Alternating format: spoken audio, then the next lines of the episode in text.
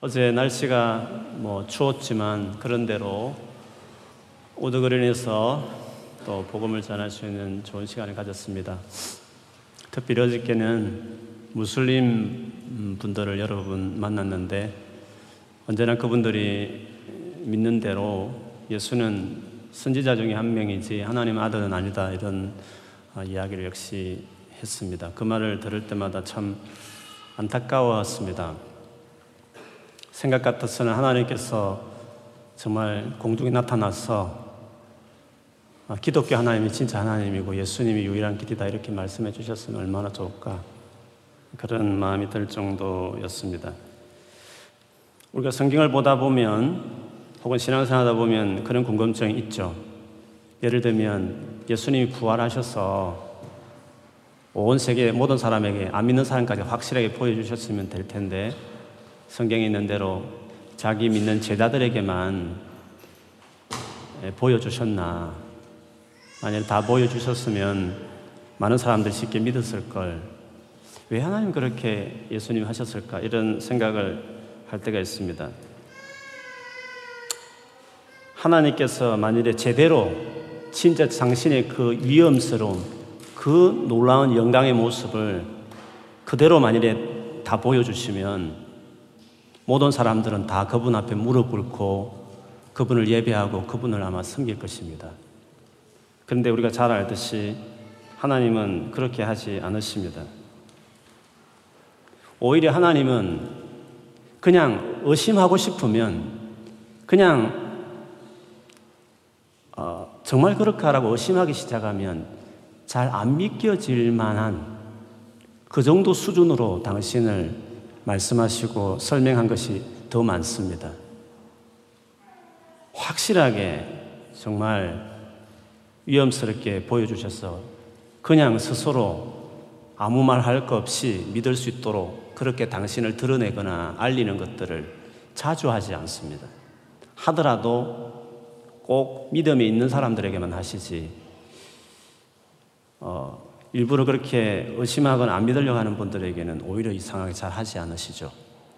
예수님이 비유 드신 것도 보면 정말 받아들일 자들에게는 더 알게 하시고 아예 거부하는 것이 마음의 태도이면 아예 깨닫지 못하도록 하기 위해서 사실은 비유도 드셨지 않습니까? 그래서 하나님은 그 밸런스 있게 그냥 의심하기 시작하면 진짜 안 믿어질 만한 것으로 가게. 그러나 정말 마음을 확 열면 정말 그냥 쉽게 발견하게 그런 아주 그 살얼음 걷듯이 하나님 당신을 우리에게 드러내고 믿게 하는 그 일들을 그쪽으로 잘 하십니다. 의심할 것 없이 그냥 하늘에 나타나서 말씀하셔서 당신을 다 믿도록 그렇게 하지 않는 이유는 그런 식의 믿음은 그렇게 할 수 있지만 그런 식으로 해서 자기를 복종하는 것은 그는 믿음이 아니라는 진짜 주님 원하는 강압에 의한 것처럼 어쩔 수 없이 푸시였어요, 그냥. 진짜 마음은 그렇지 않은데 그냥 두려워서 하나님의 자체가 너무 두려우니까 그래서 그냥 순종하는 식은 하나님 당신이 원치 않기 때문에 정말 당신을 드러내지만 우리가 스스로 결정할 수 있는 어떤 그런 여지의 환경 속에서 그 스타일로 한 사람 한 사람을 부르고 그래 정말 자기가 자원해서 주님을 섬기도록 하나님 그렇게 하시기 때문에 그렇습니다. 하나님이 얼마나 생각이 깊고 우리를 존중하고 세심하게 일하시는가 하는 것은 오늘 본문을 통해서도 더 자세히 알 수 있습니다. 이 8장은요, 주인공은 빌립이라는 집사님이십니다.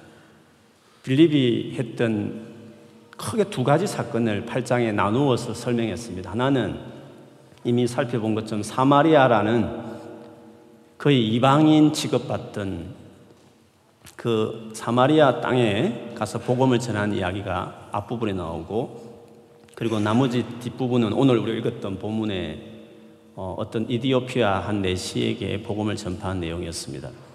분량을 봐도 비슷합니다. 그런데 좀 차이가 있다면 사마리아의 복음을 전한 것은 계기를 보면 예루살렘에 있는 핍박을 피해서 도망쳐서 그곳에 들어가서 그냥 가만히 있지 않고 복음을 전함으로 어떻게 그 지역에 복음이 전파된 것이었다면 그리고 그 대상을 봐도 다수, 대중을 상대로 한, 많은 사람을 상대로 한 어, 복음 전파였습니다. 그러나 오늘 본문에 읽었던 내용을 보면 우연히 어떻게 하다 보니까 복음이 전파된 것이 아니라 정말 하나님이 직접 개입해서 천사를 통해 지시를 하시고 또 성령을 통해서 말하고 갔더니 기가 막히게 타이밍이 맞고 이런 식으로 뭔가 초자연적 같고 하나님이 정말 역사하신 그런 식의 복음 전파였습니다. 그리고 한 개인, 이 한 개인을 위해서 복음이 전해진다는 점에서 좀 앞부분하고 조금 차이가 있습니다. 우리가 오늘 특별히 본문을 읽다 보면 그런 생각을 하죠. 나도 이런 빌리 같은 체험이 있으면 좋겠다라는 좀 부러운 마음이 들 때가 있습니다. 여러분 어떨지 뭐좀 저는 그런 마음이 좀 있습니다. 나도 좀 천사가 나타나서 뭔가 이렇게 말씀하심 있는 것도 경험했으면 아니면 성령께서 뭔가 내게 이렇게 말씀하셔서 내가 뭔가 하게 하는 그런 체험이 나도 있었으면 좋겠다. 그런 생각을 우리가 가끔 성경에 있는 놀라운 사건들, 신비로운 일이 있을 때마다 그런 마음을 가질 때가 있습니다. 그런데 여러분, 하나님께서 뭔가 우리에게 관여하시고 뭔가 우리 삶을 정말 이끌어 가시고 역사하시는 것을 경험하는 사람이 되려면 우리 안에 필요한 것이 하나 있는데 그것은 우리가 하나님 앞에 순종하는 태도가 있어야 합니다. 순종하고자 하는 자에게 하나님은 자기를 즐겨 드러냅니다. 그래서 부활을 하셨을 때 정말 당신을 따르는 자들에게만 당신이 부활하신 걸 드러내시고 일반 대중들에게는 부활한 걸 안 보여준 것도 사실은 거기에 있습니다.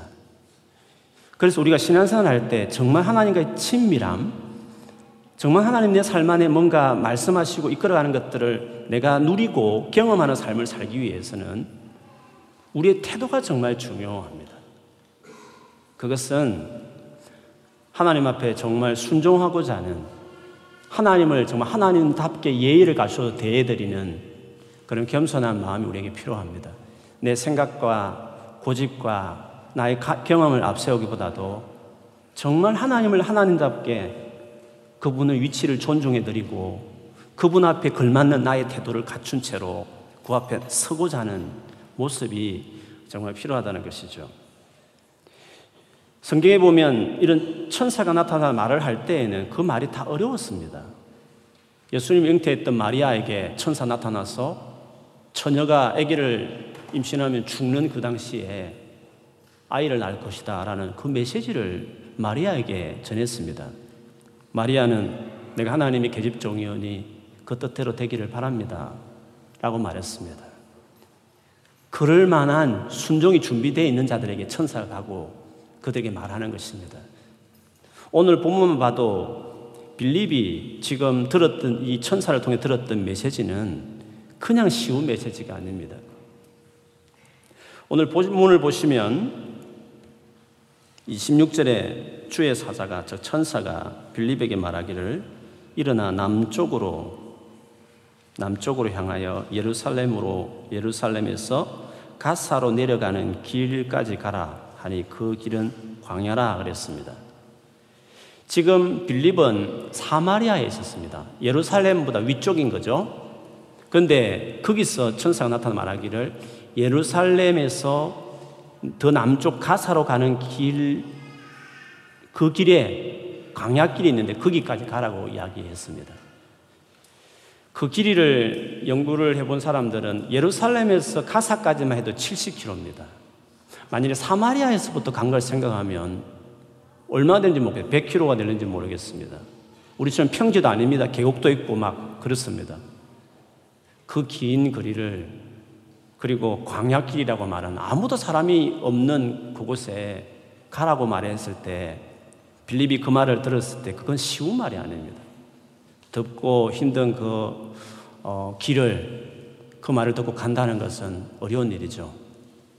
그 말을 듣고도 순종할 만한 사람들에게 천사는 가고 순종할 만한 사람에게 성령이 말하는 것입니다. 그럴 준비가 되어 있지 않으면 말해도 순종하지 않을 것을 그냥 보니까 그런 사람에게는 하나님이 말할 수 없고 또 말씀을 하셔도 그들이 다 들을 수도 없는 것입니다. 그래서 하나님의 어떤 개인적이고 어떤 내 개인적이고 친밀함 그런 것 개입을 인도하심을 원하는 사람이 되려면 정말 바라시면 순종하는 자가 되어야 합니다. 그래서 하나님의 뭐 음성 듣기 YM에서 되게 영향을 해서 온 교회가 젊은이들 음성 듣기에 대해서 관심도 많이 갖고 그런 거창한 말을 안 해도 하나님 뜻이 뭘까 늘 궁금해하고 인도를 우리가 구하고 그렇게 살아가는 경우가 많지 않습니까? 그런데 그 모든 것에 제일 중요한 것은 물론 기도도 많이 해야 되고 다 중요하지만 태도입니다. 정말 뭐든지 말하면 순종할 마음이 돼 있는가? 그리고 평소에 하나님 앞에 정말 순종하는 겸손한 태도가 돼 있는가? 그리고 최근 일주일 동안 그렇게 겸손하게 주님을 찾았는가? 그 태도가 하나님 우리에게 대함에 있어서 결정하는 것입니다. 요한복음에 보면 7장 16절 17절에도 예수님이 말씀하시기를 내 교훈은 내 것이 아니고 나를 보내신 이의 것이니라.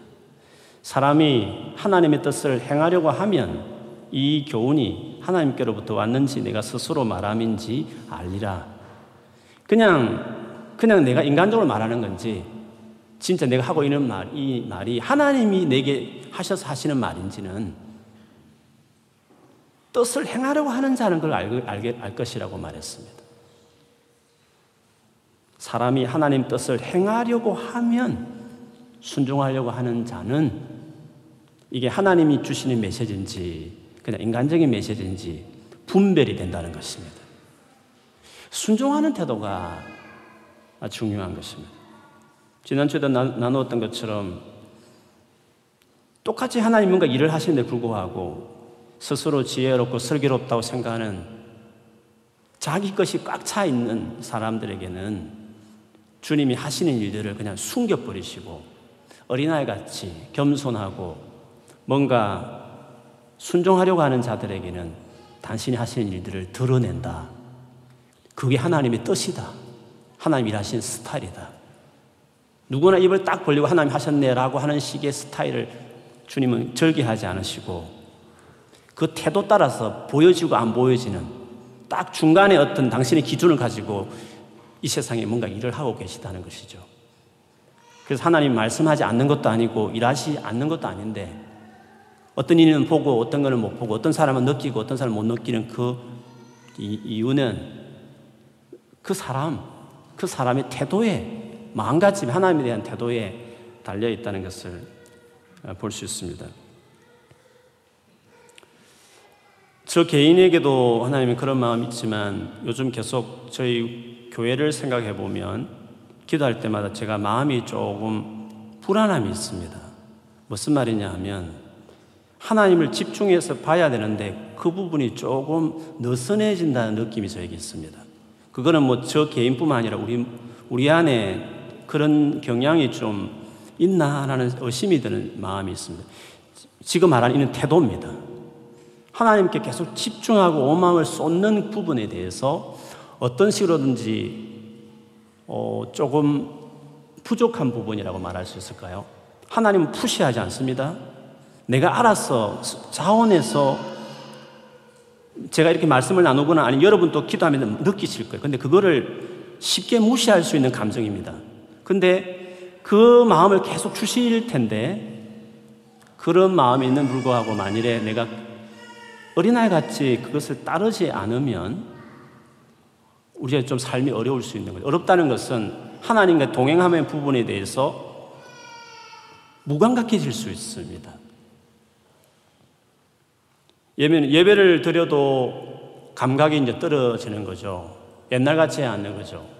성경을 보도 별 은혜가 안 되는 거죠. 그리고 영적으로 뭔가 이 센스가 촉각이 없이 무디어지는 것이 자기 스스로 느끼는 것이죠. 그렇다고 별 문제는 없습니다. 계속 공부 잘하고 뭐 열심히 학교 다니고 그냥 일 그대로 돌아가고 있습니다. 그런데 그냥 영적으로 자기가 느끼는 거죠. 왜 그럴까? 교회도 나오고 나름대로 뭐 옛날과 다르게 뭐 그렇게 하는 것도 아닌데 왜 그럴까 했을 때 특별한 어떤 구체적인 행동에 어떤 문제가 있는 게 아니라 특별히 옛날보다 잘못된 것이 아니라 지금 말씀드린 마음의 문제입니다. 하나님을 대하는 태도 부분에 있어서 예전같이 않을 수 있는 거죠. 저는 하루도 빠짐없이 꿈을 꾸는 그래서 제 꿈은 개꿈이 많고 그렇지만 요즘에 개꿈이라고 뭐 하길 뭐한 어, 그 어떤 일관된 어떤 메시지 같이 보여지는 것들이 가끔 이렇게 하나님이 저에게 주신 게 있어서 제가 이런 걸 뭐 의지하는 사람은 아닌데 그냥 마음과 말씀을 보면 넣는 마음과 좀 일관되어서 좀 나누고 싶은 거는 몇 주 전이었는가요? 꿈에 뱀들이 돌아다녀서 제가 뱀을 잡아가지고 그릇에 집어넣는데 그 중에 뱀 하나가 그릇을 나와가지고 사람으로 바뀌고 그 바뀌었는데 그 집안에 있는 많은 사람들 그걸 모른 채 그 사람하고 막 재밌게 노는 그런 것이었습니다. 그때 나는 나는 너 정체를 알아. 그런 말을 한 적이 있었습니다. 신천지가 들어오려고 그러나? 뭐 이런 생각도 제가 했었습니다. 런던에 한 세 곳에서 모인다 그러니까. 모르죠. 젊은이들 많다니까 마음 먹으면 오실 수 있는 거니까. 그리고 오늘 새벽에도 말씀을 구하고 제가 잠을 뒤척이고 하나의 마음을 주, 중요한 거잖아요. 근데 어느 집이었는데 그 집에 그 집이 어떤 집이 교회인지 뭐 교회라는 마음이 저는 개인 있어요. 근데 빈 집이었고 그냥 없었는데 잠시 있는 틈에 어떤 기분 나쁜 여인이 그 집에 그냥 누워 있는 게 있었습니다. 아 저걸 쫓아내야 되는데 저 나오게 만들어야 되는데 이렇게 하면서 제가 좀 잠을 깼습니다. 다시 뒤척에다가 또 잤는데 교실 같았습니다. 많은 사람이 모였고 예배 형태는 아닌데 뭐 강의 비슷한 것 같은데 앞에서 뭔가 액티브가 있었습니다. 마치 오늘 찬양 같았습니다. 찬양은 아닌데 찬양 같은 순수의 어떤 모습을 보여주는 순서 같았습니다. 그 다음에 제가 나가서 뭔가 강연을 한든지 뭐 티칭을 해야 될 어떤 입장이었던 것 같아요. 딱그 그 타이밍이 얼마 안 있었는데 제 옆에 어떤 사람이 많은 성경적인 자료를 가지고 있다가 본인이 막 나와서 그걸 가르치려고 막 그렇게 했습니다. 그래서 제가 그 사람 스톱시키고 그냥 소란스러울 것 같아서 밖으로 데, 리고 나와서 골목, 어, 어그 복도에 세워놓고 왜 허락도 없이 갑자기 이렇게 공개적인 말도 없이 당신이 하려고 하느냐고.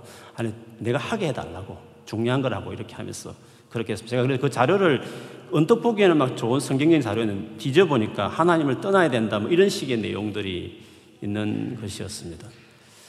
그래서 마음이 제가 좀 그렇지 않아요. 요즘에 좀 영적으로 마음이 조금 편치 않는데 그런 게 있어서 뭔가 하나님께서 감각이 무딜 수 있으니까 계속 말씀하시나? 이런 생각이 좀 들었습니다.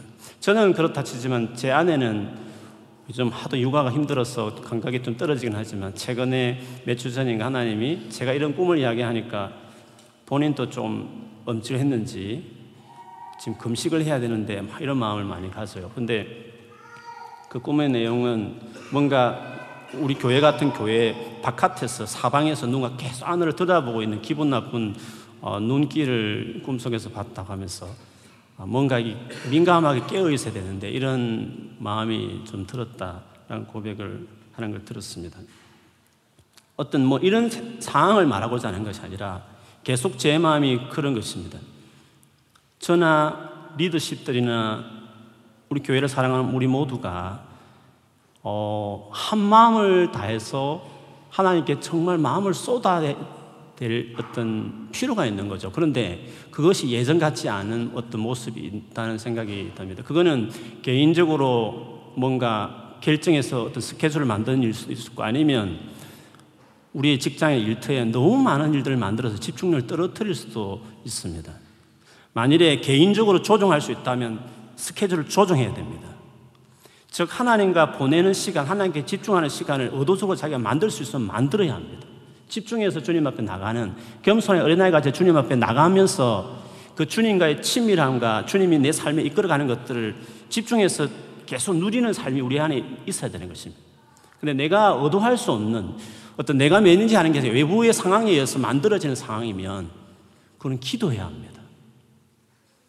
직장인 부분이면 직장이 바쁜 스케줄을 하나님 좀 관여해 달라고 정말 그냥 되는 대로 그냥 밀려가지 말고 하나님께 구하면서 주님은 그 일도 하실 수 있는 분이시니까. 그래서 뭔가 이렇게 하나님이 직접적으로 이끌어가는 이렇게 아주 신비로운 방법은 아니더라도 우리는 언제나 주님이 인도하시는 삶이 있습니다. 그분이 정말 우리 삶에 같이 계십니다. 그것들을 경험하는 사람이 되려면 주님께 집중하는 게 필요합니다.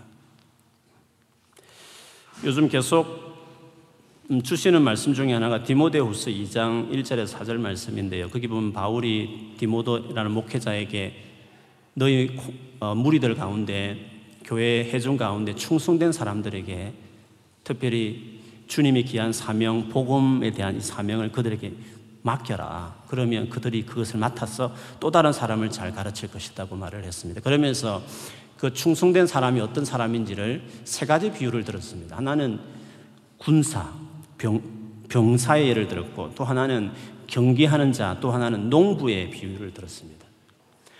그 군인과 관련해서 바울이 이런 말을 했습니다. 너는 그리스도 예수의 좋은 병사로 나와 함께 고난을 받으라. 병사로 복무하는 자는 자기 생활에 얽매이는 자가 하나도 없나니 이는 병사로 모집한 자를 기쁘게 하려 함이라고 말했습니다. 충성된 자는 자기 생활에 얽매이지 않습니다. 그렇다고 자기 일을 하, 지 말라는 게 아니라 자기 생각, 플랜, 스케줄에 너무 몰두하지 않는다는 것입니다. 뭔가 하나님이 부르심에 더 포커스가 꽂혀 있는 사람이 되어야 되는 거죠. 그것, 그 사람을 일컬어 충동, 충성된 사람이라 말했고, 주님은 그런 사람을 통해서 당신이 일을 해 나가시기 때문에 그렇습니다. 그런데 이것은 하나님이 강압적으로 하지 않기 때문에 내가 예민하게 깨어있지 않으면 나도 모르는 사이에 그냥 휙 휩쓸려 버리게 되기 때문에 그렇습니다. 그래서 이거는 주님의 마음으로 제가 나누는 것입니다. 만약 여러분 안에 그것이 느껴지시면 딱 마음을 모아서 자기 삶에 조절할 수 있는 조절하고 주님 앞에 집중하는 게 필요합니다. 그래서 교회 모임에 요즘은 소중하게 생각하고 우선순위를 두고 할 수만 있다면 그리고 기도하고 예배하는 일에 집중하셔야 합니다. 그래야 우리 교회를 향하신 하나님께서 연초에 들어서 이 땅에 성교를 위해서 두 개를 돕는 일들을 하는데 사탄이 그냥 있지 않죠. 그냥 우연히 그냥 어떻게 하는 게 아니라 집중해서 하나님 마음을 다 같이 품어야 합니다. 다 같이 가는 것이 우리에게 필요합니다. 오늘 이렇게 충성된 사람, 뭐라고 말하든지 100km 이상 되는 곳에 아무도 없는 강약길에 가라고 해도 기꺼이 순종하는 자들, 그들에게 주님이 말하는 거죠. 뭔가 주님께서 개입하시는 뭔가 이런 일들을 맡기는 거죠. 오늘 빌립이 그렇게 해서 갔습니다. 도대체 무슨 중요한 일이 있기에 주님께서 이렇게 말씀하셨을까요? 사마리아에 지금 사역이 잘 일어났습니다. 많은 사람들이 지금 있었고 돌발 일도 많았습니다. 그런데 그 모든 일들 뒤로 하고 아무도 없을 것 같은 광야로 왜 가라 했을까? 거기에 뭐가 있었기에 가라고 했을까? 알지 못했지만 빌립은 순종해서 그 일을 갔죠. 오늘 거기서 무슨 일이 있을지 우리는 궁금한 마음으로 오늘 본문을 사실 시작했습니다. 거기 보면 거기서 만난 사람에 대해서 27절에 보니까 일어나 가서 보니 에디오피아 사람 곧 에디오피아 여왕 간닥의 모든 국고를 맡은 관리인 네시가 예배하러 예루살렘을 왔다가 돌아가는데 오늘 이 만난 사람에 대해서 사실은 장황하게 설명을 했습니다. 뭔가 이 사람에 대해서 이런 사람이라는 것을 애써 뭔가 이해시킬 마음처럼 길게 그 사람에 대해서 설명하고 있습니다. 오늘 이 사람은 에디오피아 사람이었습니다. 이 에디오피아라는 이 지역은 지금의 에디오피아하고 다릅니다. 이 에디오피아는 당시 에디오피아는 애굽 남쪽 과 그리고 진짜 그 당시 에디오피아 위쪽에 그 중간에 있는 성경으로 보면 구스 족속이라고 일컬어지는 어, 크기에 있는 사람이었습니다. 지금으로 말한다면 어, 남 북수단 그리고 애국과 수단 그, 그 사이에 있는 어, 지역이 있기 지금의 에디오피아하고 좀 다른 겁니다. 근데 이 에디오피아라는 이 원뜻은 검은 피부 이런 뜻입니다. 그렇게 본다면 이 사람은 정말 아프리카 사람처럼 검은 피부를 누가 봐도 검은 피부를 가진 아프리카 사람이었습니다. 그리고 여왕 간다게, 간다게라는 것은 여왕의 이름 아닙니다. 그냥 여왕의 칭호입니다. 뭐 교장하면 교장이 뭐 이름 아니지 않습니까? head teacher의 그냥 명칭, 우리 한국식으로 교장 이렇게 하듯이 간다게라는 것은 그 애굽, 아, 에디오피아의 여왕을 지칭할 때 칭호입니다. 여왕 간다게 이 말은 그냥 간다게 자체가 그 여왕의 칭호죠. 에디오피아는 모계사였기 때문에 여왕이 이 당시에는 그 이 지역을 다스렸던 것 같아요. 근데 그 여왕의 모든 국고를 맡은 관리인이라고 그랬습니다. 국고라는 것은 여왕의 모든 보물입니다. 궁궐에 있는 모든 보물입니다. 어떻게 보면 그 나라의 제일 중요한 모든 자산들을 다 관리하는 사람이죠.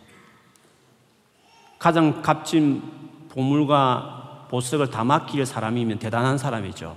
그 나라의 대단한 권력자입니다. 또 한편으로는 그 사람은 내시였다고 그랬습니다. 내시는 남자의 성기를 제, 제거한 여왕 밑에 거느리는 여왕의 신하기 때문에 남성 역할을 못하도록 그냥 성기를 거세한 내시와 같은 사람이죠. 그렇게 본다면 지금 이 누가가 오늘 이 사람에 대해 소개하면서 지금 장황하게 길게 설명했는데 이 사람이 어떤 사람이라는 것을 일부러 강조했을까요? 먼저는 그는 진짜 이방인이었다.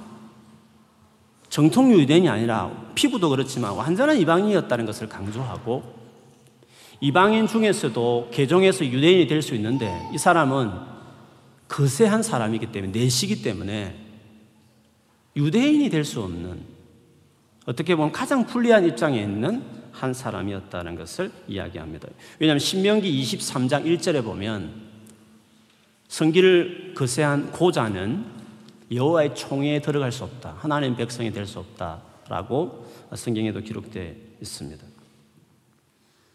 그런데 어떻게 보면 하나님 백성이 될, 수, 될 자격이 제일 미달인 한 사람이라는 것을 강조하듯이 그렇게 오늘 기록하고 있는 것이죠.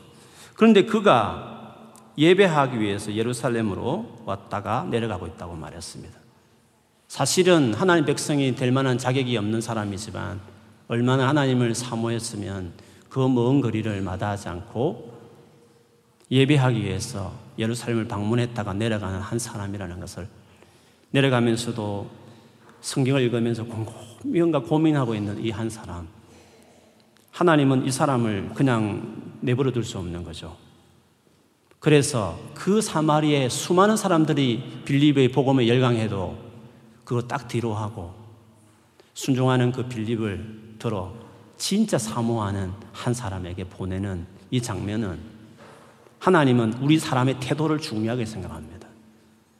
그래서 이렇게 열렬히 사모하는 그 한 이 내시에게 위대한 하나님의 쓰시는 사람, 종을 그 한 사람을 위해서 보내게 그 먼 거리를 마다하지 않고 딱 타이밍을 놓치면 안 되니까 조금 머뭇거리면 놓칠 수 있는데 불구하고 바로 말하자마자 순종할 수 있는 종 그리고 그토록 자격 미달인 이방인이지만 사모하고 올라오는 그를 위해서 보내는 하나님의 마음은 얼마나 하나님께서 우리의 마음 하나하나를 중요하게 보시는지 그게 따라서 당신이 어떻게 일하고 계시는지를 여기서 보게 하는 것입니다. 막상 갔을 때 그 사람이 성경을 읽고 있었을 때 빌립이 그 말을 깨닫느냐고 물었을 때 나를 지도해 줄 사람이 없는데 어떻게 내가 알 수 있겠습니까? 뭔가 지도할 사람을 찾고 있는 사모하는 마음도 있었고 그렇게 말하고 물어보는 빌립을 향해서 이리 올라오라고 이미 땀에 범벅이 되어 있고 땀 냄새가 있을 만한 그리고 어떻게 보면 인간적으로 그냥 어, 하찮게 촌스럽게 보이는 사람이지만 우아하고 화려한 그지만 자기 수레에 초청해서 앉혀서 겸손하게 듣는 이 태도를 보면 그가 얼마나 하나님을 사모하는 또 갈망하는 사람이었는가를 볼 수 있습니다. 하나님은 그런 사람이었기 때문에 그 한 사람을 위해서 이런 모든 일들을 행하신 것이었습니다. 그가 읽고 있던 구절은 32절 그리고 33절에 나오는데요. 이사야 53장 7절과 8절에 있는 구절입니다.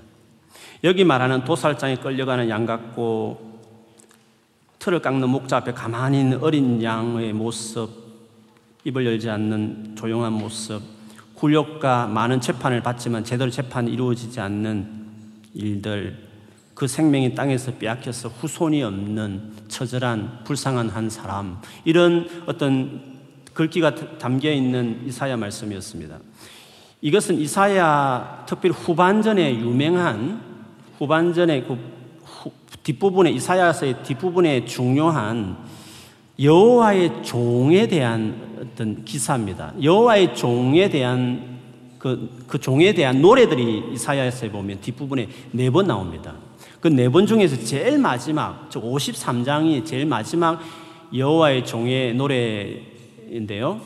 그 53장이야말로 진짜 예수님에 대해서 그대로 예언하는 구절입니다. 뭐 채찍에 맞는다, 찔린다, 우리 죄를 대신해 죽는다 이런 표현들이 그대로 나오거든요. 그래서 이사야 53장은 정말 고난받고 십자에 못 박히신 예수님을 그대로 예언하는 예수님 오시기 전에 700년 전에 예언했던 이사야의 예언 구절입니다.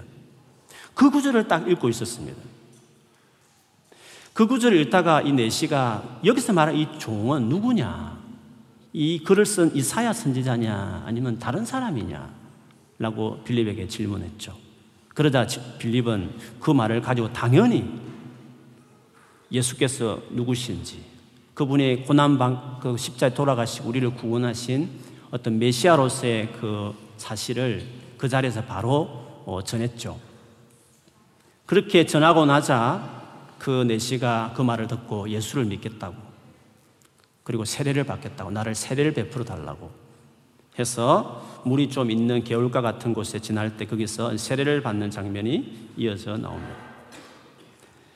그런데 이 이사야서를 이 사람이 읽고 있었는데요. 이사야 53장을 지금 읽고 있었잖아요. 근데 53장에서부터 한 3장 뒤로 넘기면 56장에 가보면 56장 3절에 보면 이런 내용이 있습니다. 이 내용은 예수님이 오시고 나서 이루어질 어떤 구원의 놀라운 상황을 설명하는 구절이거든요. 신약 시대 예수님 오셔서 어떤 하나님 백성들이 새롭게 모으는 어떤 그 장, 장면에 대한 어떤 묘사한 구절이에요. 거기 이런 구절이 있습니다.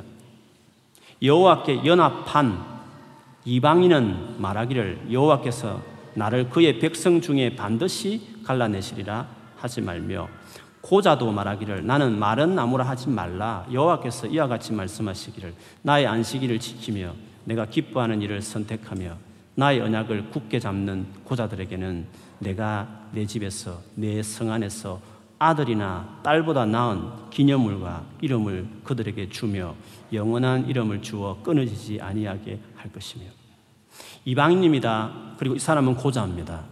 그런데 때가 되면 그들도 아들과 딸과 같은 아름다운 칭호를 주겠다는 그 말을 이사야서에 그대로 기록되는데 아마 빌립은 53장과 연결해서 56장 이 구절까지 인용하면서 이야기했을 것입니다.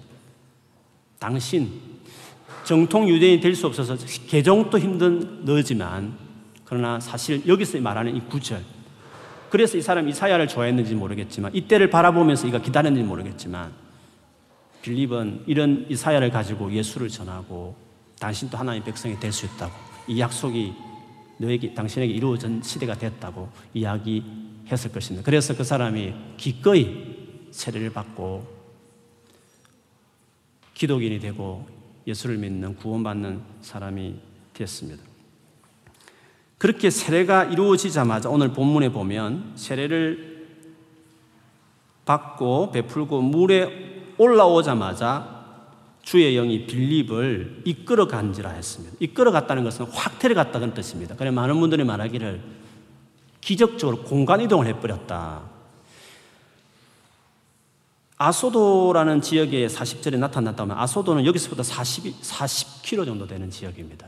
그 거기서부터 쭉쭉쭉 올라가서 가이사라까지 자기 고향까지 빌립이 계속 복음을 전하죠. 그러니까 세례를 받자마자 순식간에 성령이 그를 그냥 데려가 버린 것입니다. 내시는 갑자기 빌립이 없어지듯이 자기에게 떠나간 것입니다. 오늘 본문에 보니까 39절에 내시는 기복의 길을 감으로 그를 다시 보지 못하니라고 말했습니다. 이 내시의 입장에 봤을 때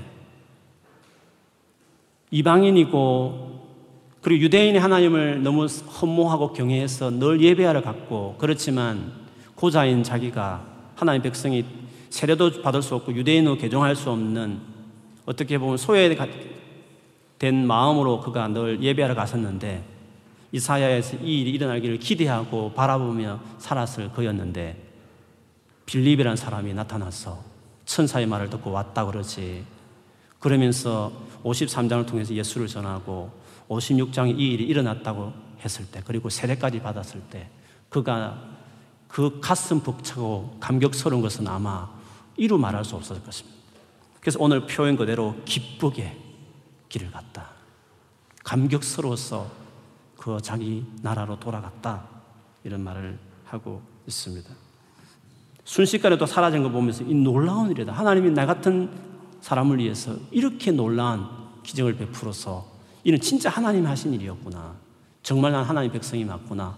그렇게 할 만큼 확실하게 그 한 사람에게 이렇게 말씀을 하신 것이었습니다. 누가는 여러분, 누가 이 복음을 이 사도행전을 기록한 누가는 이 기사를 왜 기록했을까요? 오늘 에디오피아 내시를 만나서 복음을 전하고 세례를 준 이 이야기를 그 천사의 지시를 받고 가고 성령이 또 말하고 순식간에 또 공간 이동을 하듯이 기적을 베푸는 이런 초자연적인 일들을 기록한 이 이야기를 왜 여기 기록했을까요? 이는 하나님이 정말 원하시는 뭔가 메시지를 주고 싶은 거죠. 어떤 메시지입니까? 이방인들에게도 이제 복음이 전해지고 그들도 하나님 백성이 될 수 있는 시대가 확실히 열렸다. 우연히 어떻게 하다가 예수를 믿은 게 아니라 이는 확 하나님 정말 누가 부정할 수 없을 만큼 개입하신 일이었다는 것을 통해서 이방인을 향한 성교문이 열렸다는 것을 강조하기 위해서 이 내용을 특별히 일가는 기록한 것이었습니다. 그렇게 보면 지금 이 8장을 중심으로 보면 앞에 7장에 보면 스데반의 설교가 나왔잖아요. 스데반은 이론적으로 좀 어렵게 말하면 신학적으로 이방인들도 하나님 백성이 될 수 있다는 신학적인 토대를 스데반이 만들었다면 빌립은 이제는 실천적으로 이방인 같이 취급받던 사마리아인들에 가서 복음을 전해서 하나님 백성 되는 놀란 일들을 만들었고 그리고 사마리아보다 더 훨씬 이방인이었고 그리고 신체적으로 봤을 때 고자였던 이 에디오피아 한 사람을 이렇게 그것도 확실하게 하나님이 사인을 주지 않으면 더 안 될 수 있는 일이었으니까 이렇게 놀랍게 역사하셔서 그 한 사람을 예수 믿게 한 이걸 기록함으로써 정말 이방인 또 모든 사람들도 하나님의 백성이 될 수 있다는 그것을 알리기 위해서 이 8장을 할애한 것이었습니다. 그리고 9장에 넘어가 보면 이 다음 장에 가 보면 이 이방인들을 위해 특별하게 이방인들을 완전히 구원하기 위한 목적으로 우리가 잘 아는 바울이라는 사람을 만나 주시죠. 예수께서. 그리고 10장에 넘어가 보면 고넬료라는 정말 이방인인 이 고넬료라는 이 사람이 정식, 정식으로 그 유대 땅에서 하나님의 백성으로 교회의 한 멤버로 받아들여지는 놀라운 사건이 10장에 이루어지게 되는 것입니다. 이렇게 본다면 하나님께서 당신의 뜻을 이루어가는 이 과정에서 정말 순종하는 빌립, 그리고 정말 사모하는 어떤 이 내시, 이런 사람들을 통해서 당신의 이 땅을 향하신 뜻을 드러내고 이어가고 있다는 것을 오늘 본문을 통해서 보여줍니다. 하나님 지금도 일하십니다. 지금도 말씀하시고 지금도 운지고 계십니다. 그러나 누구를 통해서 어떤 식으로 이루어지느냐 하는 것은 오늘 본문에 보여주는 대로 그리고 성경의 많은 구절들이 이야기하는 대로 순종하는 사람들에게 보여지고 사모하는 자들이 그걸 경험하고 그러나 순종하지 않는 자들, 사모하지 않는 자들은 그냥 자기 열심으로 살아가는 그냥 계획대로 살아가는 그냥 인생으로 살아가게 되는 거죠. 하나님은 지금도 당신의 나라 일들을 이런 빌리 같은 사람들, 이런 이디오피아 내시 같은 이런 사람들을 통해서 지금도 이 시대에 그리고 앞으로 당신이 하고 싶은 그 일들을 이렇게 이루어가고 계시다는 것입니다. 그래서 그냥 하나님 계시면 내 앞에 보여줘봐. 그런 사람들에게 하나님은 뭐가 답답해서, 뭐가 아쉬워서 주께서 그런 사람에게 보여주시겠습니까? 그들에게는 감춰버리시고 그러나 이렇게 순종하는 자들에게 이렇게 주님을 찾는 자들에게 주님은 언제나 사막에 가도 혼자 가도 무슨 수를 썼어라도 전심으로 당신을 찾고 찾는 자들에게 만나준다는 말씀대로 주님은 당신이 살아계시고 또 계획하신 놀라운 일들을 어, 행하셔 주시는 것입니다. 그러므로 여러분 오늘 말씀을 마무리하면서 다시 나누고 싶은 것은 일관되게 여러분에게 나누는 건면한 말씀이지만 태도입니다.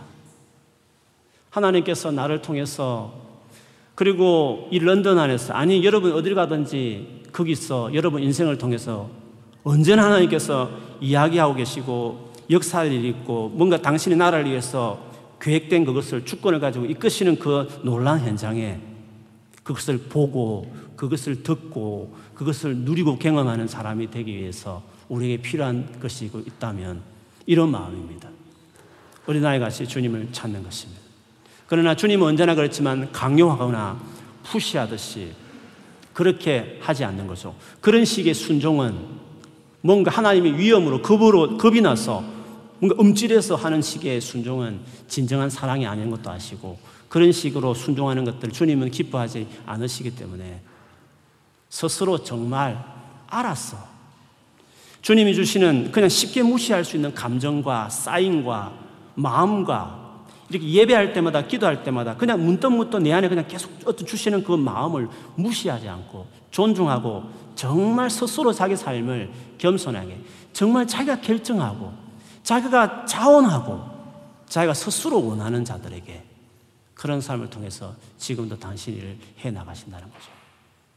그렇게 본다면 우리가 오늘 예배하면서 하나님 앞에 다시 겸손하게 주님 앞에 무릎 꿇고 엎드리는 심정으로 주님을 바라보고 의지하고 악망하고 사모하는 태도를 갖는 것이 너무너무 중요한 것입니다. 그거는 스스로 해야 하는 것입니다. 주님은 그거를 권하는 것입니다. 언제나 구약 성경 전체를 봐도 수없이 선지자를 보내서 몇십 년을 기다려가면서 계속 말했습니다. 그러나 불순종하려고 하는 자들은 언제나 무시할 만한 말이죠. 선지자를 죽였고 돌을 치고 핍박하고 그렇게 했습니다. 주님은 막 위험스럽게 나타나서 메시지를 전달하고 이끌어가는 식으로 당신의 나라를 진행하지 않습니다. 겸손하고 사모하는 자들은 두려움으로 그냥 가게 하고 무시할 만하면 그냥 의심하고 싶으면 그냥 그렇게 되어지게 만드는 식으로 우리의 태도와 우리의 그 결정을 스스로 정말 자원해서 위험 앞에 겁이 나서 하는 게 아니라 정말 자원해서 스스로 원하여서 올 때까지 기다리시고 권하시는 이게 하나님의 인격적인 하나님의 스타일인 거죠. 그러므로 지금도 마찬가지입니다. 매일 그렇습니다. 여러분 앞으로 신앙생활 할 때도 하나님은 언제나 우리를 그렇게 다루십니다. 갑자기 나타나서 겁주면서 정신 차리게 해서 나를 예수 잘 믿게 할 것이다. 그렇지 않습니다. 그렇게까지 기다리는 것은 바보입니다. 정말 내가 주님 마음을 주실 때 따라서 자원하고 사모하고 겸손하고 자기 감정을 치고 자기 몸을 쳐서 복종시키면서 자원해서 기꺼이 어린아이 같이 겸손하게 나가는 사람들 그런 자들에게 더 보이시고 더 말하시고 또 주님이라는 걸 경험하고 그렇게 주님 일을 하는 것입니다. 어떤 자들은 감춰지고 어떤 사람이 보여지듯이 주님은 지금도 그렇게 일하시는 것입니다. 여러분 이런 하나님 은혜를 누리는 사람 되기를 주의 이름으로 축원합니다. 지금 당장 이 시간 이후도 하나님께 온 마음을 다해 집중하고 주님을 찾고 예배하고 주님 앞에 엎드리고 하나님을 바라보는 여러분의 영혼이 되기를 주의 이름으로 축원합니다. 그래서 한 마음이 되어서 주의 뜻을 그대로 이루어 드리는 그런 우리 꿈 있는 교회가 되기를 여러분 한 사람 한 사람의 삶이 되기를 주의 이름으로 축원합니다. 아멘. 우리 같이 한번 기도하겠습니다.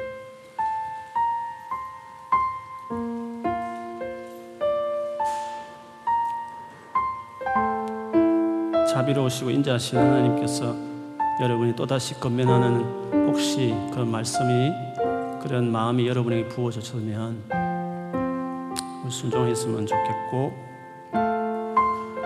주님은 절대로 어느 날 갑자기 벌 주고 겁 주고 하는 식으로 우리를 그렇게 대하지 않으십니다. 성경 어디를 봐도 참다가 참다가 안 되면 짐승에 말하게 해서라도 하긴 할 때는 있지만 주님의 가장 일반적인 방식은 언제나 기다리고 자원에서 올 때까지 집 나간 둘째 아들 기다리는 그 아버지 같은 태도로 언제나 주님 우리의 영혼을 그렇게 이끌어 가시죠. 너무나 인격적이셔서 우리가 스스로 정말 원하여 오는 것을 바라시는 한 번 나타나 말하면 금방 1초 만에 순종할 사람이지만 자원에서 스스로 원할 때까지 10년을 기다려도 주님은 그 편을 그렇게 해서라도 어, 기다렸어라도 스스로 원할 때까지 올 때까지 바라시고 기다린 분이 우리 하나님의 뜻이죠. 재림을 연기하면서까지 더 한 사람이라도 죄인들을 구원하기 원하시는 하나님이 어, 주님 그것이 주의 마음입니다. 오늘 기도하면서 주님 내가 이 시간 주님이 계속 마음을 지금까지도 계속 주셨는데 내가 무시하지 않고 정말 하나님 말씀에 순종하고 다시 주님을 내 영혼이 악망하고 바라보고 어린아이 같이 주님 앞에 순종하는 사람으로 내 삶을 드리겠습니다. 더 겸손한 마음을 엎드리면 예수를 믿는 일들이 또 주님과 동행하는 놀라운 삶을 경험하는 일들이 여러분 에 있을 것입니다. 여러분 자신을 위해서 그런 마음으로 고백하십시오. 그리고 우리 교회 안에 하나님께서 온 성도들의 마음, 모든 리더십들의 마음을 하나님께로 향하고 한 마음이 되어서 주님을 찾게 하여 주시고 그래서 우리 교회가 이 땅에 이 런던에서 그냥 한 사람 한 사람 예수 잘 믿다가 신앙생활 잘하다가 돌아가게 하는 교회 말고 공동체적으로 이 땅에서 해야 될 하나님의 부르심을 정말 우리가 놓치지 않고 그대로 이루어드리는 쓰임 받는 교회로 나갈 수 있도록 주여 우리 안에 새 마음을 주시고 또 열정도 주시고 또 헌신의 마음으로 우리가 주를 섬길 수 있게 해달라고 기도하시고 이번 수련회에도 하나님 공동체가 든든하게 세워지는 놀라운 은혜를 허락해 달라. 우리 같이 한번 자기 자신과 우리 교회를 생각하면서 같이 소리내서 한번 기도하겠습니다. 하나님 아버지 이 시간에 우리가 주님 앞에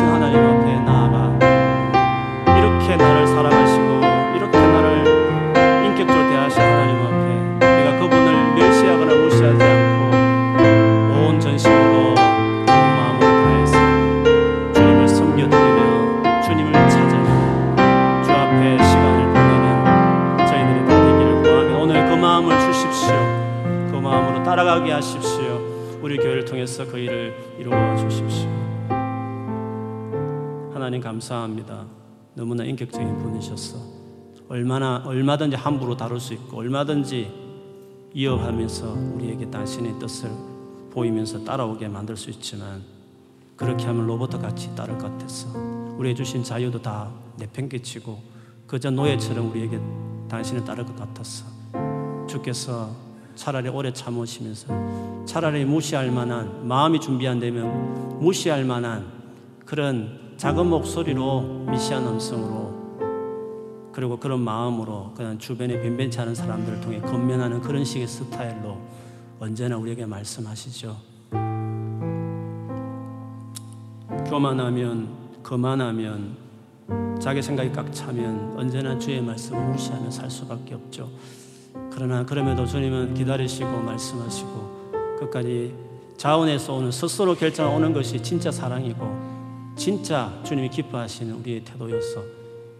제가 보기에는 미련하고 바보 같은 전도에 미련한 것으로 구원하기를 결정하신 하나님의 스타일을 보시면 우리가 스스로 정신 차려야 되면 스스로 자기 삶을 돌아보지 않으면 우리는 언제든지 하나님 뜻을 이탈하고 하나님 마음에 떠나 있는 삶을 살 수 있습니다. 하나님 오늘 우리가 정신을 바짝 차리고 좋으신 하나님 앞에 우리가 다시 겸손하게 주를 바라보기를 구합니다. 성령님 도와주십시오. 우리 교회 전체를 도와주십시오. 오늘 우리 사랑하는 성도들 축복합니다. 주님 바라보는 영혼이 되게 하여 주옵소서. 주님 온전히 오로지 전심을 당하여 사모하는 겸손한 마음으로 주님 주, 주님을 바라보는 새 마음을 다 주십시오. 성령으로 충만함을 입게 하여 주십시오. 우리가 주의 뜻을 공동체적으로 이루어가는 살, 사, 교회가 될 수 있게 축복하여 주시옵소서. 우리 개개인이 주님과의 친밀함과 또 주님과 동행하는 풍성한 삶이 넘치도록 축복하여 주옵소서. 예수님 이름으로 기도합니다.